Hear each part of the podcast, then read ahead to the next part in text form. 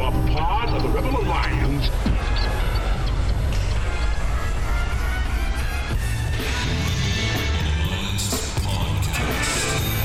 The idea of this podcast is simple discipleship. We want to bring the gospel message about how to interact with your coworkers, your culture, your friends, everyone around you in a biblical way, which is, in essence, discipleship. What did Jesus do when he came to this earth? He took the devil's stuff.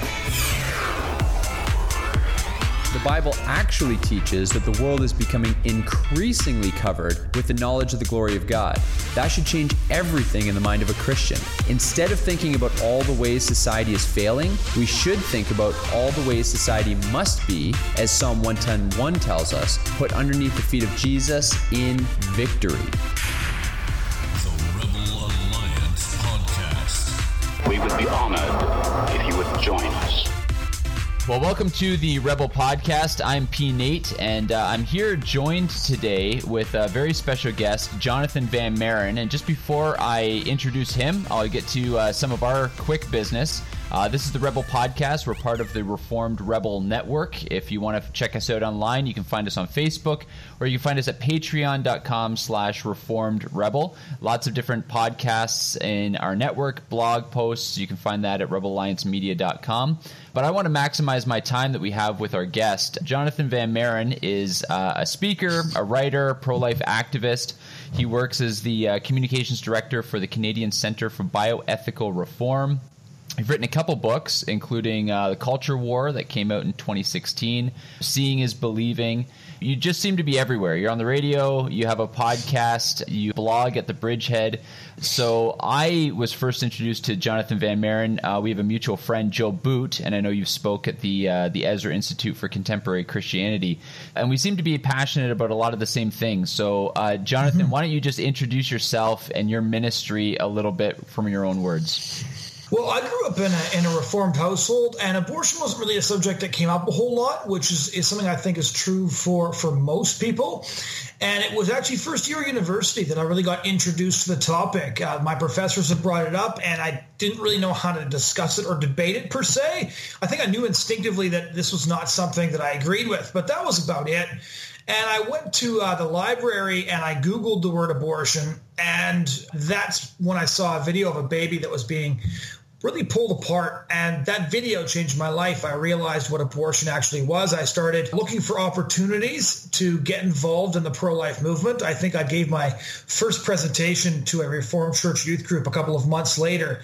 And then the pro-life movement ended up derailing my career entirely. And I ended up working for the Canadian Centre for Bioethical Reform, uh, working to shift public opinion across Canada on this issue, reach out to people, change their minds on this issue, persuade people to cancel their abortions. And so this certainly wasn't my, my, my first plan for a career, but it sort of happened to me that way. It's interesting you say that abortion activism or pro-life activism uh, kind of derailed your career. And, and when I think about you and I think about just how outspoken you are on this topic, and I know that our church, our podcast, we we try to be very vocal on this uh, issue, and this seems to be the thing in Canada that there seem to be a lot of controversial things that you're allowed to talk about, but you're not allowed to talk about this. And even in, in my conversations with local mm-hmm. MPs in our ridings, as I try to get together with all the candidates uh, whenever a federal or provincial election comes up, and this is always a topic I bring up with them, it's yeah. just amazing. I mean, you're making your living, you're you're a pro life activist, and Canada is one of the worst countries in terms of our abortion laws. I mean, we're right up there with North Korea and some countries that most of the Western world con- would condemn for their human rights violations. So how have you found it? A couple of interesting things there. You're correct in that we're not in particularly savory company in terms of uh, where we are on the human rights of the preborn. But one of the reasons it's so difficult to have a political discussion on this issue is because the abortion activists are in, like, they are fully aware of the fact that if this discussion happens, they will lose. Right. All of the polling data actually shows us that the vast majority of Canadians would be fully willing to accept restrictions on abortion.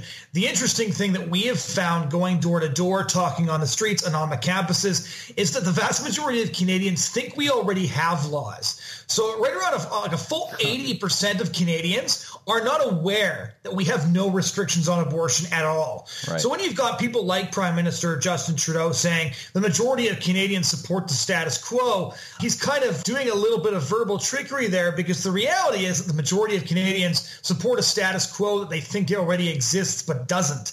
Right. And that's one of the reasons that the abortion movement and the pro-abortion politicians work so hard to shut down this discussion entirely because the more Canadians find out that abortion is legal throughout all nine months of pregnancy, the more Canadians find out that there are babies born alive in Canada and left to die after abortion, the more they react with horror.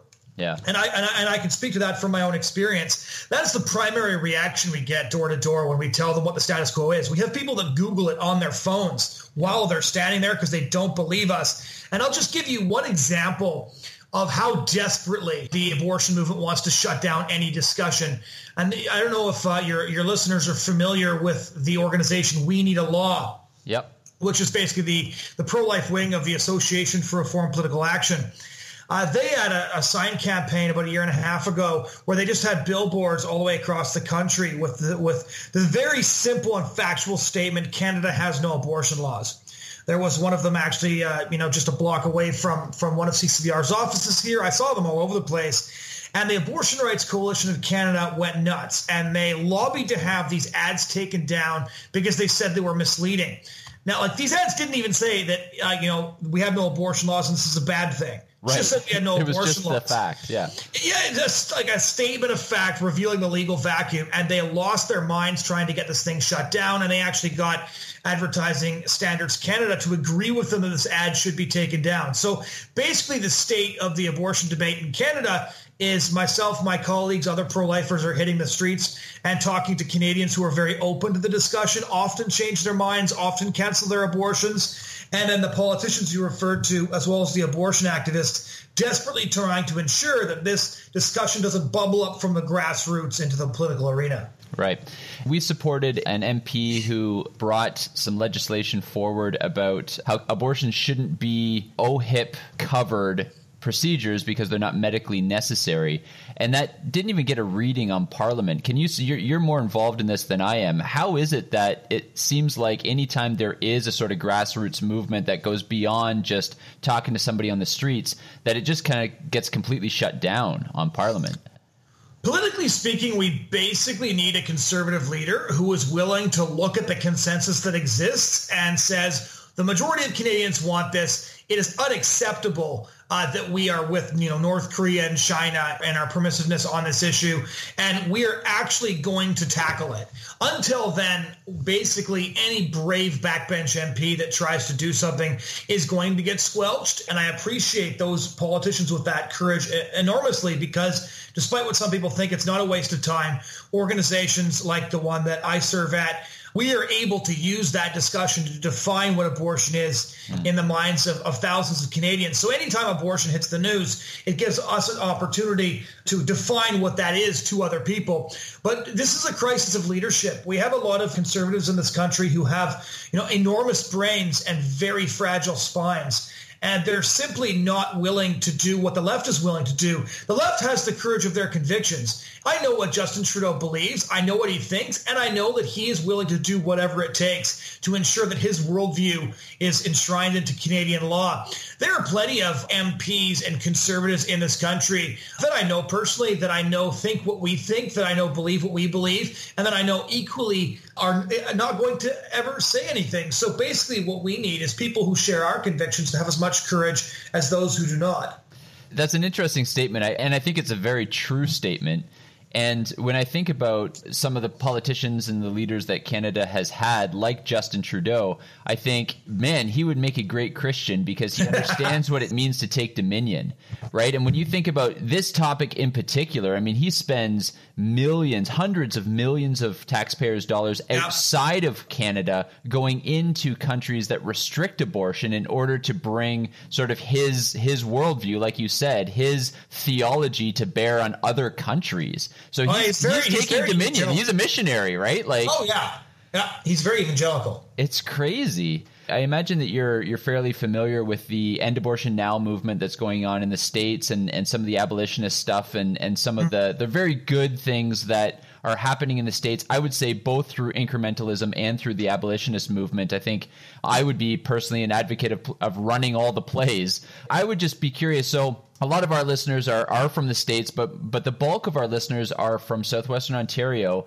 and you know we get a lot of our information, we get a lot of the fuel for our fight with abortion by what's going on down in the states. So tell us a little bit about how can we get involved on a local level? How can we actually make a difference in Canada? Because I know for myself, I see some of that stuff and I pray into it. I'm a champion of it, but I want this to happen in my own backyard. I, I want to see some movement here in Canada. Mm-hmm. How how can your average Christian get involved in the pro life movement here in Canada? So for us, it's person by person first. Any young person who wants to get, uh, you know, a four month or two month training program on how to address not only the abortion issue, but to get trained in every aspect of the culture war, uh, go to endthekilling.ca. We've got these amazing internship opportunities. And, and when I say we teach on every aspect of the culture war, I run a full culture war course throughout this internship that covers pornography, the background of the sexual revolution, assisted suicide. By the time you leave this internship, you will have had hundreds upon hundreds of conversations. It will be one of the, toughest summers of your life, and it will also be one of the most rewarding things that you've ever done.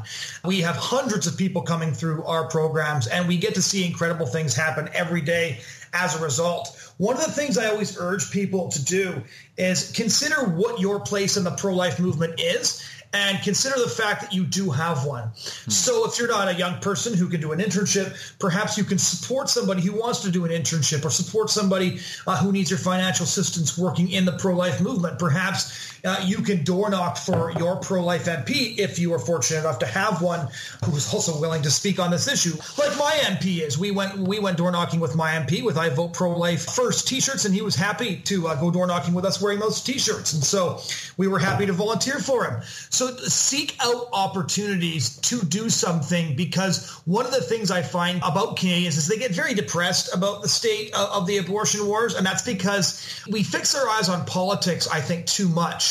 And we have to remember that we are called to care for our neighbors. Our politicians will be held to account for their authority. We will be held to account on whether or not we stood up for our preborn neighbors. And there's so much that you and I can do. Let's not outsource the Christian work of standing up for our preborn neighbors to the politicians. Uh, let's ensure that we are carrying out our mission and our mandate as well. And on that subject, I can promise you, we see we see amazing things happen every day. We see women cancel their abortions. We see people change their minds fantastic things are happening. And so just because the politicians say the debate is closed, uh, our response to that should be, well, we started without you. yeah, that's that's awesome, and I appreciate that segue too because I think uh, you know abortion. I think is one of the great tragedies of our day. I think it's it's absolutely deserves to be at the top of our list in terms of how we vote, how we think, how we engage. But I mean, you're talking about a much larger culture war, and quite honestly, this is this is where where I started following you, and, and I read your blog on a regular basis because I see far too many Christians who aren't engaged at all, and and even the the the language you're using, culture war, there would be a lot of Christians who would shy away from that sort of language. Well, aren't we called to love and you know love our neighbor? So you use culture war and love your neighbor, and I think in the same sentence there. So talk to me just a little bit about what you mean by the term culture war and what you think every Christian's responsibility is in that war. I'm going to tackle that question from several different angles. First of all, I've genuinely never understood the people who say, well, we have to love our neighbors and therefore, you know, we can't be fighting a culture war. I think that's a contradiction in terms because I love my neighbor, I must fight in a culture war. Canadians are, are so, are the, we're the kind of polite that allows our neighbors a house to burn down over his head because we're too polite to wake him up. right. and, and, and it sort of it sort of really does drive me nuts, right? It's kind of like uh, to go back to the abortion example.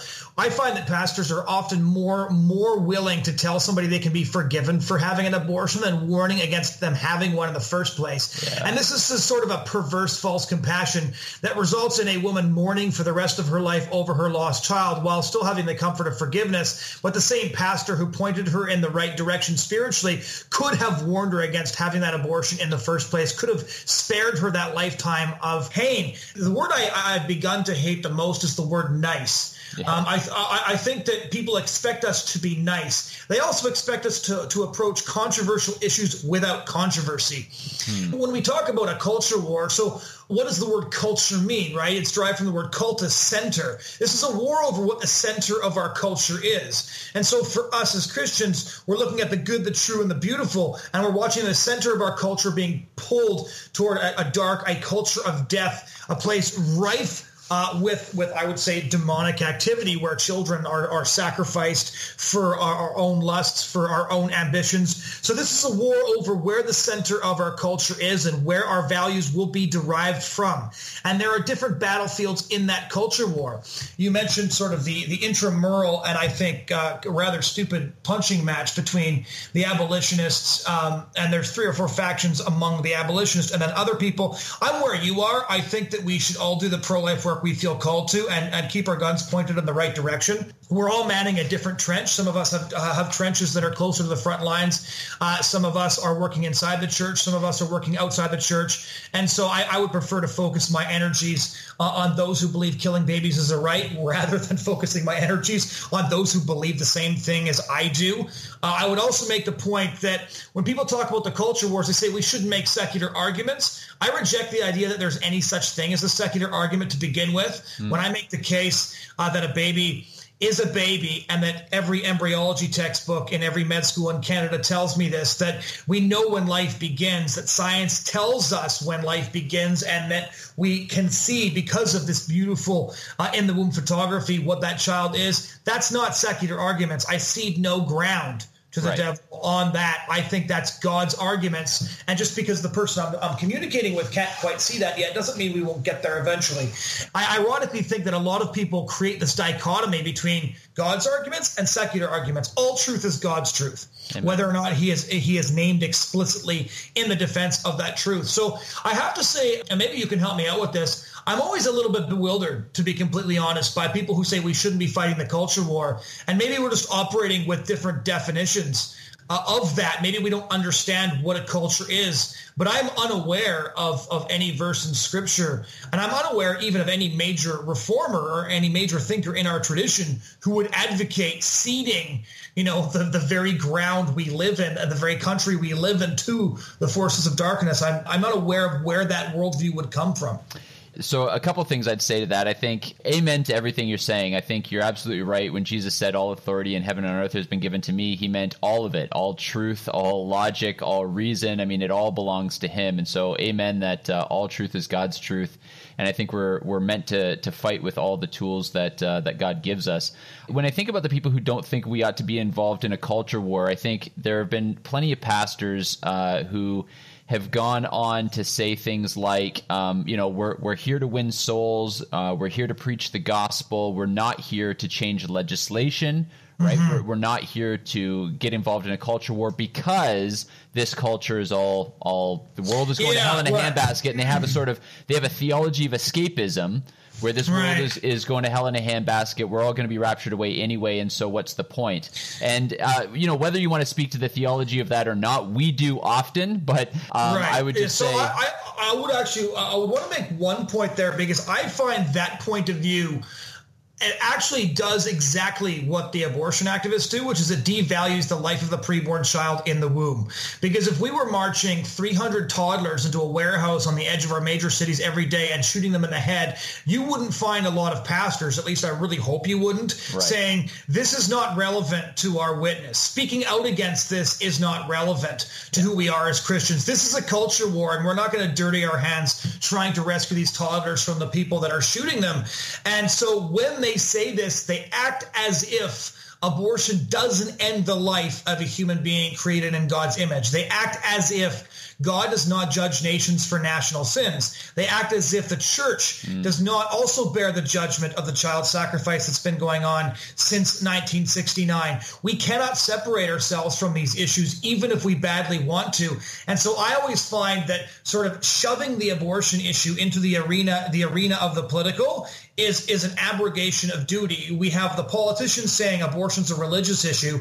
We have pastors saying abortion's a political issue, and the corpses of our preborn neighbors pile up in between while we all pass the buck back and forth. So Yeah. I would just say that you know, look, if we get all obsessed with passing laws and that's our primary goal, yeah, we can lose our focus pretty easily. Politics is a both easy and convenient idol to have, and so I don't want to reject a criticism that might be valid, but on the the idea that we shouldn't be standing up for our preborn neighbors, I think is a cop out, and I think a lot of pastors do that because they don't want to face the inevitable backlash you're going to get doing this in today's culture. Yeah, amen. I agree with all of that.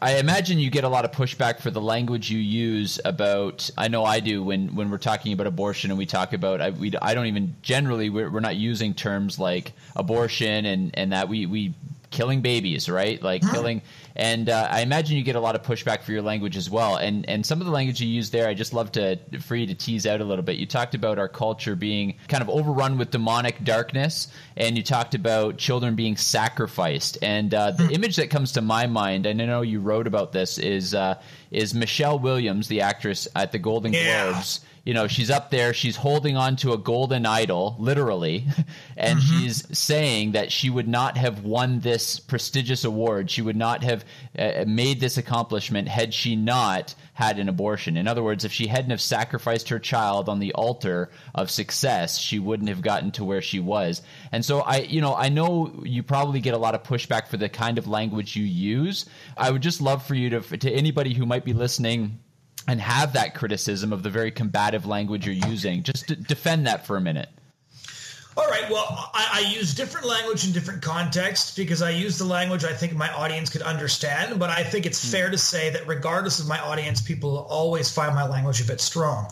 So when it comes to um, speaking, especially with Christians and talking about it as, as sacrifice, I've heard a lot of lectures by great people who point out that just as the, the pagan tribes in the Old Testament sacrificed their children to gods like Molech and Baal and Ashtaroth, right, that, that we today sacrifice our children on the altar of, you know, whatever it is, autonomy, selfishness, you know, the more awful example you just mentioned. Yep. One of the points I would actually like to make, and I'd love everybody to just to chew over this and think about it, is that we are actually a lot worse than the pagans who sacrificed their children in the Old Testament because they sacrificed their children to their gods because they believed their children were the most valuable thing they had to offer. Often the last thing they had to offer. We throw away our children as if they are worth nothing. Yeah.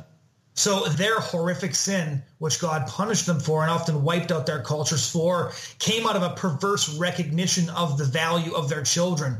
Ours comes from something precisely the opposite. So uh, I guess when in, in, in talking about what child sacrifice is, I'll just double down and note that I actually think we're worse than than the Amorites, the Ammonites, the Moabites, the the Canaanites, the other people who practice these these horrific versions of child sacrifice. And I and if that isn't demonic, I simply don't know what it is. I think in North America we get comfortable not talking about the forces of light versus the forces of darkness. But I, I would encourage people to look at my friend uh, John Barros. He I just saw him last week actually. Spent some time with him in front of the abortion clinic that he stands in front of in Florida, and he talks about how he sees this play out every single day. And so, if you can't factor in a theology of demonology uh, when we're talking about preborn children created in God's image being ripped limb from limb for a golden idol, I don't know where it fits into your theology, and I think that's up to you to work out rather than for me to defend. When it comes to uh, it comes to killing, you don't have to take my word for it. It's it's always so interesting to me when pro-life people want to assist the other side in making this horror sound more palatable. Right? Dr. Leroy Carhart admits that what he's doing is killing babies and says he doesn't care. Dr. Fraser Fellows of London, Ontario admits as well that abortion is actually killing it is actually ending the life of a child and so when i say that abortion kills a baby kills a child i'm quoting the guys who do it even Dr. Willie Parker, who claims to be a Christian and admits he's killed something like 20, between 20 and 30,000 babies, he's pretty upfront that he's killing as well. They're just making the case that it's a justified form of killing. And so I think those of us who don't want to use uh, that sort of language are covering for the other side, the same way people who don't want us to show what abortion looks like because they think it's going to disturb people. My response to that was, why shouldn't people be disturbed by the fact that we're killing 300 babies every single day? And how in the world are we supposed to wake people up to what's going on by assisting the opposition in covering up the injustice? When there are people who spend more time critiquing what the pro-life movement is doing to expose abortion than they are critiquing abortion itself, I would just humbly ask people to consider that they might be uh, batting for the wrong team. Yeah, that's good. It's interesting as I was uh, thinking through this and, and chatting with some people at our local hospital. I, I live uh, right down the road from Victoria Hospital here in London, Ontario, and, and we have uh, we have people outside there pretty much every day. And as you have some conversations with people, it's interesting how so many people are just completely misinformed about what's like you said uh, you know hearing quotes from abortion doctors who are carrying this out who admit that they're ending lives mm-hmm. i mean i'm just i'm baffled with the amount of technology that's out there that you know the clump of cells arguments are still being used it just it, it, baffles me at how uninformed the public is on this issue. Yeah. And quite honestly, how uninformed Christians who call themselves pro life are on this because the clump of cells argument, I've watched that argument just silence Christians. There's a healthy dose of willful ignorance here. I won't say it hmm. is an ignorance, but there's a lot of people who don't want to know the truth for obvious reasons. Right. Right. Because it's uncomfortable when you realize what abortion is. And then your second question, uh, that you ask yourself after realizing what abortion is is what does this reality demand of me? And uh, regardless of what that happens to be for you, uh, it's not going to be comfortable, what, whatever it is. Uh, and the same thing is true for, for somebody who is living the sort of lifestyle that makes abortion quote unquote necessary when they come face to face with what abortion actually is, it's incredibly inconvenient for them because suddenly one of the backup options, if they're a person still in possession of a, of a functioning conscience, that that option is going to be taken off the table. And so I can give you real world examples of this. We set up a, a large display called the Abortion Awareness Project on campuses. We have had people livid upon seeing the images yeah. and come back and tell us the following year they're angry that we showed them what abortion was because when they got pregnant, they couldn't bring themselves to have an abortion because they couldn't get the picture out of their head. Wow. They're angry that they saw it because ignorance to them was bliss, right? Right. Uh, but once they saw the image, you know, they might be able to forget what you say. They might be able to forget the discussion you have, but the pictures follow them home and they cannot bring themselves to do that. And so we have a lot of people actually who get quite angry that they've been exposed to the reality about abortion, but their children are alive as a result of the fact that they did. Yeah, that's awesome. This might uh, kind of uh, tip our conversation in a different direction here. One of the things I see with the abortion arguments that are being um, levied against pro lifers now is this there's a lot of people who would agree that life begins at conception, life, sort of the, mm-hmm. this nebulous term of life, but personhood, right? When does life yeah. become a person? Because bacteria is life and all this kind of stuff. And what I see, I, I find it very interesting, is there's just this rise in very Gnostic thinking in our culture now, mm-hmm. where whether it's transgenderism, right, whether it's the uh, many of the, you look at the LGBT you know, two plus Q, however long that acronym gets now. You yeah. talk about this coven of people out in uh, BC who identify as wolves. You have ecosexuals. I mean, you have all these just very bizarre sorts of things that people are called in. And I think that that's hit the abortion conversation because we have this sort of, well, yeah, that's life, but it's not personhood, right? And, and so yeah. there's this like Gnostic idea that there's this immaterial sense in which it, that doesn't necessarily match with reality. And you can just make that up. It can be whatever you want. And so how do you get around those kinds of arguments? Well, first of all, by pointing out exactly what you just said, which is that you can make that up. So I had this discussion several times last week on some campuses, actually.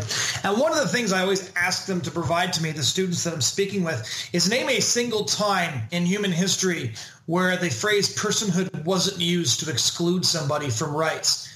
And nobody can ever bring up when personhood wasn't used to exclude rather than include rights. Yeah. And, th- and that's because human beings are persons and persons are human beings and we only ever try to split the two when we're trying to hurt somebody and generally speaking kill somebody right? It's why african americans were considered three-fourths of a person. Well because you know if you if you if you knock off a fourth you can enslave them, right? It's when women were not considered constitutional persons. It was to guarantee that they couldn't go get an education, they couldn't own property, so on and so forth. It's aboriginals were not considered to be legal persons. It meant that all sorts of injustices could be perpetrated on them, their children could be taken away, you name it, and so on and so forth. In every single instance when you used arbitrary characteristics to deny somebody legal mm-hmm. personhood, you saw injustice being inflicted on them. And so what we have to recognize is that the language of legal person personhood is the language of the oppressor, and anybody who starts using it is generally using it because he or she wishes ill, or at least wishes permission to do ill to a subset uh, of members of the human family. And so with the preborn ch- uh, children, of course, it has nothing to do with uh, their ethnicity or their sex, although in China, of course, we're missing 380 million baby girls, so it can um, have something to do with their sex. But generally speaking, it's because of their age. We think we can do whatever we want to them because of how old they are and because of how totally dependent they are. And so I actually find legal personhood to be one of the least convincing arguments presented by the opposition because it's so transparently junk philosophy designed by oppressors specifically to inflict violence on a group of people that they find inconvenient it's interesting that I think the three main arguments that the South was using to maintain slavery right before the Civil War was, well, these blacks aren't people, right? They're three fourths mm-hmm. of a person. Number two, my property, my choice. Right? You can't tell me what to do on my land. And number three, it's legal. And those are the three arguments, really, when I'm talking to those who are advocating for abortion. Those are the three things they use, right? My body, yep. my choice. We don't know mm-hmm. when personhood exists. They're not people, and it's the law of the land. And it's mm-hmm. it's amazing if you try to say that to to somebody the the sort of venom and darkness that arises that's the thing too is so a lot of people say it's controversial to say that abortion is an act of violence. It's controversial to point out that abortion kills a baby. But at the same time it doesn't actually matter what you say. It doesn't matter it's so it matters how you say it. We can never be jackasses. But we have to we have to speak with compassion and we have to speak with humility and by humility i mean very specifically we can never think we're better than anybody else right. but this idea that we can somehow approach this topic without controversy is just bizarre to me one of my friends got punched in the face for sidewalk chalking i love babies on the sidewalk in Toronto. Wow. You know, in, in 2013, a woman got put in the hospital after she was attacked by somebody with a knife for uh, going to uh, to LifeChain you know, that one Sunday a year. Yeah. Like, and, and, I'm sure you've seen the signs. Yeah. This is not controversial stuff. It's like adoption, a loving option, and stuff like that, right? Yeah. It doesn't matter what you say. People are going to respond with violence towards any perceived condemnation of their lifestyle and their actions. And so if I'm going to get the backlash anyways, I prefer to do something in the meantime that's actually saving babies and changing minds. Yeah. This is Romans 1, right? Whatever the arguments are at the end of the day, there's a whole subsect of people who hate God and are going to suppress the truth they know because they don't want to be held accountable for their lives. We've been talking about abortion, and I think, you know, more and more you're talking about the pastor who's more willing to tell a woman that she can be forgiven after having an abortion than to not have the abortion when she's thinking about it. Mm-hmm. And so it's sad to me how many churches and denominations are slowly caving on this issue and a whole litany of, of other sexual issues. I can't think of many sermons that I've heard in evangelical churches over the last little while that address the issues of pornography. And you said that's one of the big things that you guys talk about in your internships. Why do you think that there's this gradual move to the left in even evangelical churches? Is it just spinelessness?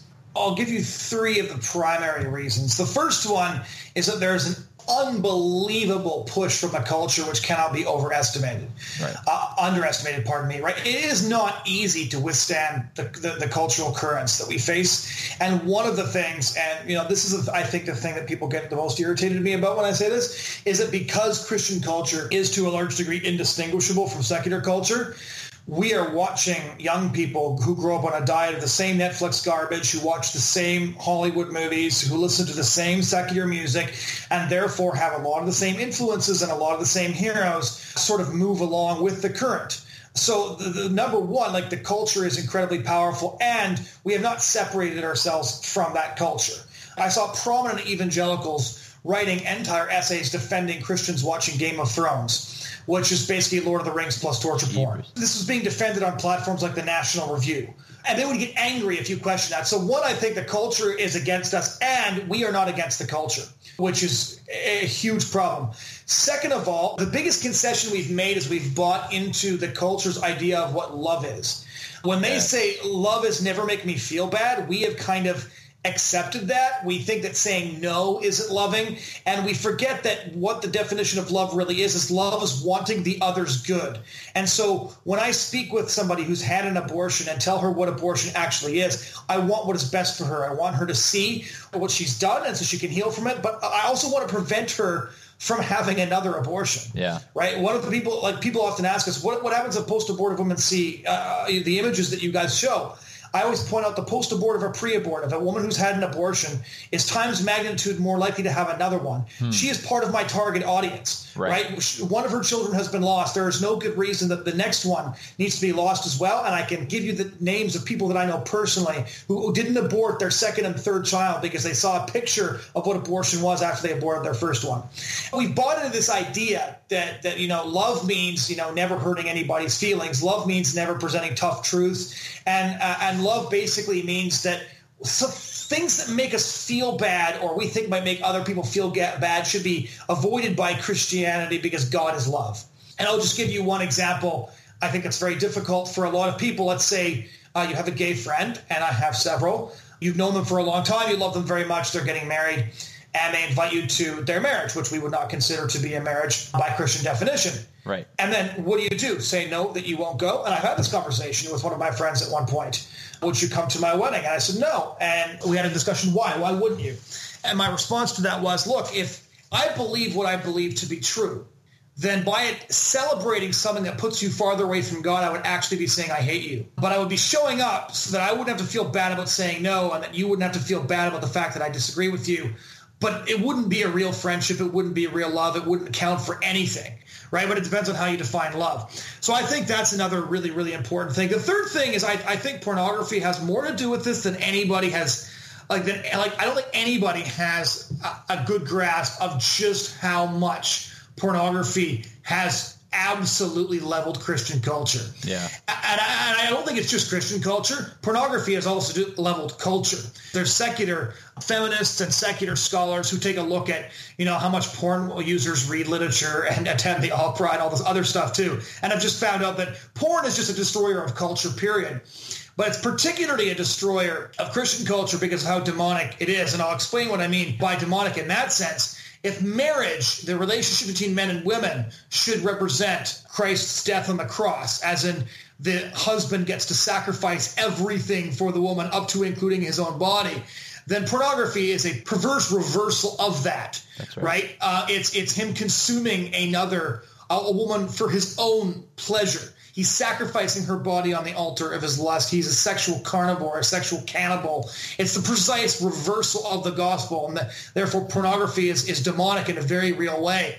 And if you look at the research on pornography, over 50% of pastors, evangelical pastors, admitted when surveyed to having looked at porn in the last month. Admitted to. Over wow. 50%. Right? I remember hearing uh, this research get read out at uh, a major conference uh, in Texas a couple of years ago, and you could have heard a pin drop in the room. Yeah. So people are like, why are more people talking about porn? It's because porn, porn has made collaborators of us all. Right. Pornography has has castrated the leadership. Pornography has made Christian men who are supposed to be fighting for these things eunuchs. And so I think pornography has turned men into predators. It's turned women into prey. It's groomed men to be predators. It's groomed women to accept abuse. It's even groomed Christians to believe that sexual violence and perversion is permitted in the romantic context. We've bought into this garbage idea that consent is a godly standard when that has nothing to do with the godly standards. That's the world standard. That's what the world had left when they threw everything else out. Yeah, that's right. That, that's not a Christian standard at all right? And if you want to see what happens when the sexual revolution finishes up, take a look at the Me Too movement. It's yeah. basically they've realized that there's no rules left. We need to re-implement rules, except for in their version of the rules, there's no redemption. Yeah. So they threw out the Christian strictures on sex, but they did so without implementing any idea uh, of redemption or forgiveness when this is all over. So believe it or not, that's my brief three reasons. well, I, I think you nailed it, and I think I, I saw actually on LifeSite News, which is another of the uh, the websites that you write for. I saw an article just uh, yesterday, I think, that uh, talked about the Harvey Weinstein being found guilty for mm-hmm. several instances of rape and predatory sexual assault. The sort of feigned outrage um, that you see in Hollywood that many people, I mean, even uh, who was it, Ricky Gervais, who just yeah. blasted blasted them all at the last Golden Globes for the hypocrisy in Hollywood. And so you have all these Christians, and particularly you have all this these Christians in this reformed social media sphere who can look at that and laugh at that and point out the hypocrisy there. But I think you've hit it right on the head is that the same hypocrisy is going on in our churches. And one of the reasons we don't see men acting like men in our churches when it comes to fighting the culture wars and fighting back the sexual revolution is because they know that they've already caved on this issue. And oh, yeah. they're not willing to give it up. That's exactly it. One of the things I would like to ask everybody who has a tendency to feel bet, like they're better than the other people is how many people, how many men in our circles, in our congregations, sitting in our pews are getting off by watching on Pornhub the same things that Harvey Weinstein did in real life. That's exactly right. Yeah. And so the Bible tells us that judgment begins in the house of God. So, if as Christians, and you and I are both here as guys who are engaged in the culture war, are passionate about trying to see the darkness pushed back by the light of the gospel and by the witness of the church, if judgment begins in the house of God, where do we start the culture war? What does that look like in our local churches? Not everybody's going to be blogging on the bridgehead. Not everybody's going to be as politically informed as you are. So, what does that look like for each and every one of us sitting in the pews? Yeah, so I think that's a very broad question because, as you pointed out, this does mean different things for different people. When I look at, so for example, the abortion issue, to revisit I, uh, something I said earlier, I think that everybody has to do something. But I think that looks different for a lot of people. Uh, so for some people, that's going to mean, you know, volunteering or activism or an internship with CCBR. For other people, that's going to mean, you know, helping out a, you know, good Christian pro-life political candidate. For other people, it's going to mean just getting trained in how to talk about the abortion issue so that they can talk to people around them. And so here's something everybody can do, and I'll recommend this to all of the listeners, regardless of where you think that you fit in. We have a great resource called uh, Stuck, a complete guide to discussing the tough questions about abortion, which you can order at thebridgehead.ca or at Lifecycle Books. And it basically takes all the difficult arguments, every single one of them. This is comprehensive and enables you to have discussions with people around you because there are people in your peer group, people that you know that only you can reach. Hmm. That pro-life activists can't reach, that the politician can't reach, but that may find themselves in a crisis circumstance, that may find themselves pregnant, that only you know. And I'll give you an example. I, I remember vividly once one of my cousins who had never engaged in the pro-life movement before had no idea how to discuss this sending me an email actually when i was on vacation out of the blue saying i overheard somebody at my work talking about abortion. She's suddenly expecting and is thinking about having an abortion. What do i say?